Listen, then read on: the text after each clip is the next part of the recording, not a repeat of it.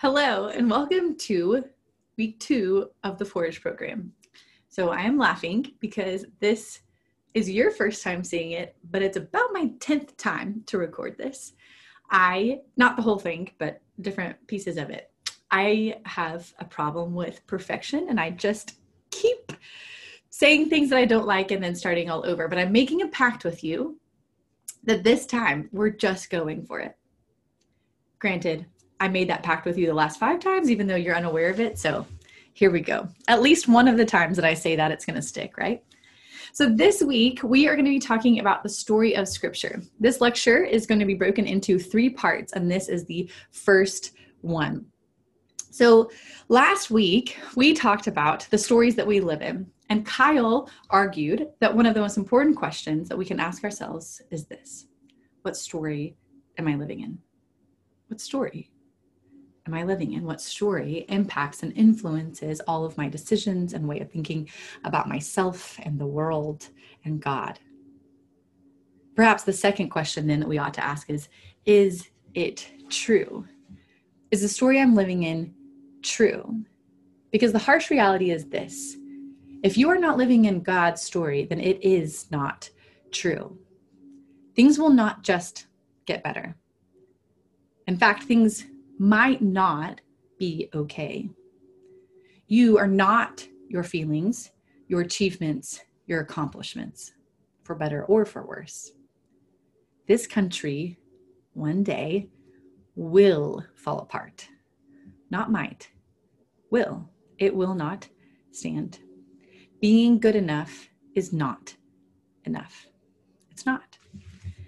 So, hopefully, you've begun to work on your life map assignment and considering some of the big transitions and um, maybe shifts of thinking or worldview in your life. And I would guess that for many of us, the times when we've experienced the biggest change in perspective or in life is when we've been living in one story that was not true and it got to the end of its usefulness or its worth to us and we exchanged it for another. So, just as a very small example, I remember very clearly when I first moved to Dallas um, in 2008. I didn't have a smartphone because um, that's, yeah, you know, how old I am. I don't know if that just aged me or if we're all on the same page. Anyway, do we remember pre smartphone days? I'm not really sure. But um, I used to have to use MapQuest. Oh, yeah, MapQuest um, to figure out where I was going because I didn't know the city at all. And anyway, not to make this story too long, but I would get lost frequently because I didn't have an ability, you know, to to figure things out. But I would tell myself all the time, it's okay, it's okay. You'll get it next time. You'll get it next time. And that began to really infiltrate not just how kind of the story I told myself about driving, but really it was at a time in my life where everything was new. Work was new, marriage was new, new church, all of this stuff, new city, of course home like a new domestic thing. And I just kept telling myself, it's okay, you'll get it next time. Except the problem was that a lot of times I didn't. I didn't get it next time. And I remember really clearly a couple of years in, um, just really struggling with that idea of I'd been telling myself that I'd get it next time and then being like, but I'm still making a lot of mistakes. I'm still really struggling. And there was a lot kind of woven into that story for me. There was a lot also of earning my salvation and my achievements defining me. And I had kind of summed it all up and it's okay, you'll get it next time.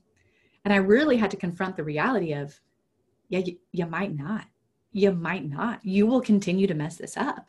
God's grace needs to be sufficient, even when you get lost after you've lived here for however many years I've been here. How many is that? 2008 to 2020?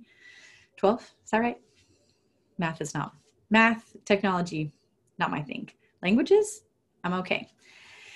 So anyway, that's a very small example, but I just to continue since we're in since I'm in storytelling mode and we're telling and we're talking about story. Um, as an example to illustrate, I think why knowing the true story is can be so important. Um, I'll tell you one more. Last year, wait, last year, I don't know. 2019 is that last year? Feels like 2020 has been a doozy right? Well 2020 has been a doozy for the world but 2019 was a, um, a big doozy for my family. So i was a few months or i was pregnant with our third child my son wade and all of a sudden out of nowhere i started having these really terrible headaches. Um, and they were uh, it was a really weird and bad situation. And I um, ended up, turned out that I was leaking brain fluid out of my spinal cord. And there wasn't really anything that they could do to fix it, particularly while I was pregnant. And so I spent about eight months um, unable to get out of bed for the most part. So it would be um, extreme, excruciating pain if I was standing up or sitting up, or really if I even just like lifted my head up this much. But if I laid flat, some days it was fine and some days it was less fine, but it was livable. So, needless to say, that was really challenging. It really shaped how I thought about being a mother, about a wife, about a community member. I was very, very needy in that moment. I think the hardest thing was realizing, is realizing that um, we didn't know if it would change. It was pretty, it's pretty rare thing. And so they didn't have any good data or information for me as to whether or not it would get better. And some of the people that I met who struggled with it as well, um, they were years into trying to fix this, you know, this problem. And so it really forced me to have to think very carefully about the story that I was living in and to trust and believe in a way that I had never had to before that my life is about more than simply what I can do for God or do for others. I also had to remember in a very, very real way that this life is not all that there is. I just kept asking myself the question what if this never changes? Is my life still good? Is it still worth it to God? And in that moment, in the pain and in the fear and the question asking, um, I was so grateful that the years of digging into the word of what you're doing right now, of building up um, your understanding of God's story, they came through for me. I did not doubt that God is who he says that he is. I just had to shift my way of thinking and remember in on a daily basis in my own body that this world is not all that there is to offer. And so I suppose in some ways that's what I want to offer to you. I want to offer you a better story. A story that will hold you and keep you and last you no matter what can come at you that neither death nor life nor principalities that nothing can separate you from the hope of christ. Because when you see where we've come from and where we're going nothing can thwart you or discourage you. Now it's kind of a lofty goal. Maybe to put it all uh, try to keep it simple for us. Let's let's let's at least aim for this. Our goal for this upcoming year is to retell and rehearse the one true story god's story, the story of Scripture, the story that we're all really and truly living in, whether we know it or not. So these lectures are aimed um, at giving you a map, just giving you a map. We're not going to see all the sights, taste all the food, experience all the views right now. We're going to take a step back and we're going to map out the route that we're going to then journey on for these next 22 weeks. So the details and um, the texture will come, but not today. So that is where we are headed. I'm going to go ahead and try to share my screen and do this little PowerPoint thing if I can figure out the tech piece of it. Um, and so if you are listening on audio, you're going to obviously miss this part, but for whether you are on audio or whoever, um, or or if you're watching right now, these slides will be in um, our Google Drive. So you can look at them later, take notes, whatever. Um, just as an aside or a pause while I'm getting this situated, I would recommend um, that if at all possible that you take notes. And you can do that later. You can, um, obviously, I don't recommend writing in the car if you're listening to this in podcast form. Uh, but taking notes will very, very much help you learn. And this is, um, it's not that you necessarily even have to go back and look at the notes later. It's simply that the act of doing that will help you synthesize this information better. So it's not that I think my information is awesome, it's that I want you to be pondering it for your own self. So, anyway, here we go the story of Scripture. So, to be honest, um, planning out these lectures was particularly challenging for a couple of reasons. One, because as Kyle pointed out on Tuesday, this is kind of my hobby horse. It's the thing that I love to do. I think, as I sort of told in my own autobiographical story, that's because um, understanding the story of scripture just changed changed me changed my faith so much and so i want so badly to be able to communicate it well to you so that was one reason why um, it was hard to plan it out but the other piece of it is that there are a lot of different ways to tell the story so, if you were to go into a Christian library or bookstore, you would find um, a big section on biblical theology. So, hopefully, all theology is actually biblical, meaning based on the Bible. However, we use biblical theology as kind of a categorical term to refer to taking an idea or a belief about God and tracing it from the beginning to the end. So we're watching it develop over time. So that's something that's a little bit more of what I'm an expert in. So Kyle is more of an expert in systematic theology. So systematic theology is taking a step back and looking at the Bible as a system of beliefs or doctrines and looking at its beliefs in their final form as opposed to um, in their developing form. So that's neither here nor there. I just wanted to kind of explain that to you and orient you if you do go into a Christian bookstore or library. Um, although a lot of Christian bookstores have a lot of fluff, so um, maybe I guess it depends on what kind of Christian bookstore you go into. But anyway, if you did, you would find there are a lot of different ways to tell the story, a whole, whole lot. Now, there are right ways and wrong ways for sure, better ways and less good ways. But there are a lot of really good ways to share to tell the story of scripture. And so that's it's really hard. You want to kind of pull it all together when you're prepping these lectures or telling the story. And the reality is think about telling even um, a story of a major event in your own life. I mean how many different ways do you tell it depending on who you're talking to how much time you have etc and yet the punchline is always the same so we're aiming for the same punchline, but we might get at it in a few different ways. Now, if you took all of those books, I think you would, and you categorize them, you would find that most of them fall into two kind of big buckets. So the first would be telling the story of scripture through theme. And so this would be taking one specific idea, for example, I think I listed out what garden, city, vineyard, or more um, less tangible like sacrifice and redemption or blood, and looking at how those ideas first pop up in the Bible toward the beginning, usually, and then how they um, change or just tracing them through the line. Themes are really, really helpful. They give us a lot of texture, they give visual imagery, they um, help us to understand the story in a very, very real way. However, themes are not very helpful if you don't have a backbone to put them on. So I think um, so. A lot of what we'll be doing over the next 22 weeks really is taking some of these themes and unpacking them. But what we want to do today first is build out the plot line. Now, I am saying plot line and not timeline. Because when I think about the idea of a timeline, I'm thinking about a chronology of events and essentially a set of data to be memorized. You know, this year this, this year that, this person's name, et cetera, et cetera, right? But what I'm talking about now is not just a set of data, although I do want you to um, know a lot of data about the Bible. What I'm talking about in this instance is a plot.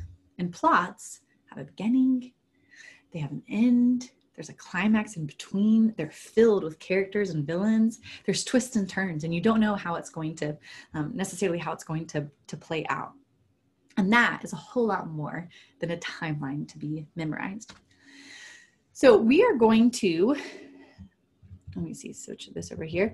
Um, we are going to uh, talk today about the plot line and try to get some of those foundational um, points kind of laid out for us the, the, beginning, the middle, the end. I'm going to try to get you excited about this story. And then over the next several weeks, we'll fill in with the textures and the imagery of the themes.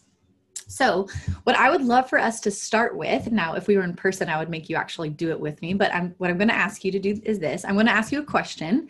And what I would really like is for you to pause the video or the audio and answer the question.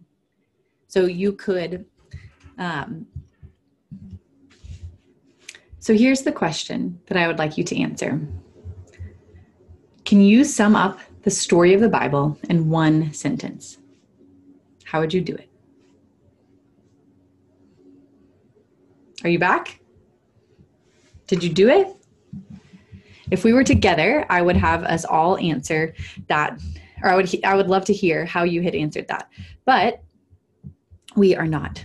And therefore, I'm going to just have to share with you. oh, I think maybe I'm sharing the wrong thing. Hold on one second. Sorry, guys. Technical difficulties, and then also my daughter decided to barge in. I guess that's the downside of working from home. But he, the question was how can you sum up the story of the Bible in one sentence? Hopefully, you took a minute to actually answer that yourself. And then um, we're going to, I would love for you guys to carry that with you um, when you get together with your small group and to share that. But I will go ahead, since I don't get to hear your answers yet, and share with you how I would sum it up. God made a way to dwell with his people in their place according to his plan. God made a way to dwell with his people in their place according to his plan. It's not the only way to sum it up. It might not even be the best way, but it is a good way. And more than I want you to know my way of summing up the Bible, I want you to do the work and to find your own way of making sense of the entire story of Scripture. Now, just to make it more challenging, what about four words? I guess that's eight, isn't it? So, four. Can you sum it up in four words? Again, pause the recording, at least stop and think about it, even if you can't write it down, and answer. Four words. Did you do it? So, this one, I think that even without being able to hear from you, I'm guessing that there's at least some of you in the audience that would have heard some of this, or that we would would have some of the same words as me. So this is something I think is not terribly uncommon or unshared um, among us. Creation, fall, redemption, and then I learned restoration but I would say now that glorification would be a better choice for the fourth word. So creation, fall, redemption, and glorification. Glorification, because I think the idea of restoration implies that we're going back to something. But revelation is about more than simply restoration. We are headed to something new, to new creation, something that is far more glorified. So we're going to talk about that more in a second. But these four words, creation, fall, redemption, and glorification, give us a general movement for the Bible, Genesis through Revelation. This are kind of four words to characterize the plot line. And here are another four to sum up the themes. Not all of them necessarily, but these are going to be our signposts throughout Forge for these next 22 weeks. Presence, people, place, and purpose. Presence, people, place, and purpose. These are not the only ways to to sum up the themes, and it probably doesn't um, include everything, in fact. But it is going to be what is going to give us character and um, or uh, give us a way to plot our place in the story of God as we go throughout the semester. Now, I want to go back for a second to this idea of creation and new creation, or kind of the specifically the idea that there is a movement. What we're trying to do is not recover Eden, but go to the New Jerusalem. So, um, I would like for us to whiteboard for a second different ideas about creation and new creation. So, if you were thinking about creation, just kind of, you know, brainstorming, what ideas would come to mind? Probably Adam and Eve, serpent, lots of green. I always think green for some reason. Um, I'm probably heavily biased by kids, um, like children's story books, you know, and it's always very lots of floral and, and all of that. But here are a couple of ideas that I um, have for us or would suggest. So, when we think about creation, one of the things that we that should pop up the most commonly, I would argue, is good, right? Every time, oops, sorry guys. Here we go. Beginning and the end. Creation. Okay. Good. Good to very good. Everything that God made was good. And then we when he creates us, he says that we are very good. But here's the deal Is sin possible? Well, it is, isn't it? Because it happens. Sin is possible, which means that creation is vulnerable. Hmm. Creation is vulnerable. Incomplete. How about that one? How does that sit with you? That's not always the first thing I think about when I think about creation, but let me explain this. When God creates Adam and Eve, he places them in a what? Garden. But it was the garden, and he, the garden is, you know, this beautiful and it's ordered and it's a sacred place. And he tells Adam to work it and to keep it, which is a priestly work, which um, we, we know that it's a priestly work because of things that he says later in Genesis, or not Genesis, later um, in uh, the Torah. Um, so he, you know, he has this idea for the garden, but it is not all of creation. How do we know it's not all of creation? Well, they get kicked out of it. So there's garden and then there is not garden. Now it's not super obvious in Genesis, um, you know, how garden and not garden relate to one another. But theologians for a long time have considered that there's it's this is somewhat speculative, but I think that it is something that we can um, that's okay to speculate about. That God intended for the garden to be expanded. Regardless, even if you're not sure about that, what we can say is that it was incomplete in some form or fashion. It had potential. It had potential for the garden to expand. It had potential for Adam and Eve to be fruitful and multiply. It had not yet become all that it would or could be. But above all, God dwells. So now let's turn to new creation. Now, I don't know about you guys, but when I think about heaven or historically, maybe pre seminary, um, whenever I would think about heaven or what happens when we die or when this whole thing ends, I think clouds, pearly gates, St. Peter, little angels floating on clouds with harps or something like that. And that has very, very little to do, if anything at all, with the picture that we see in Revelation of where this whole thing is headed. So I think Revelation scares a lot of us, and that's why we don't dig into it and we don't really know what to make of it. And so we just ignore it. But when we ignore it, we ignore a really important part of the story. So here's a few things that we know about new creation it's not just good, it's perfect. Perfect. Sin is impossible. Brokenness is impossible. And that's the hope we hang on to, isn't it? That every tear will be dried, that there will be no more hurt, no more pain, no more sadness. It will be whole, permanent, complete, whole, full. There will be no lack. And above all, will be glorified and God will dwell. He will dwell with his people. Now, here's the question, friends. Oops, hold on. How then do we get from creation to new creation? That is the question. If creation is where we began, the beginning of the plot, and new creation is where we end, there are a lot of twists and turns and climaxes along the way. And you and I are characters in this story. So it would behoove us to know better how we get there. And that is what we are going to pick up in the next two lectures.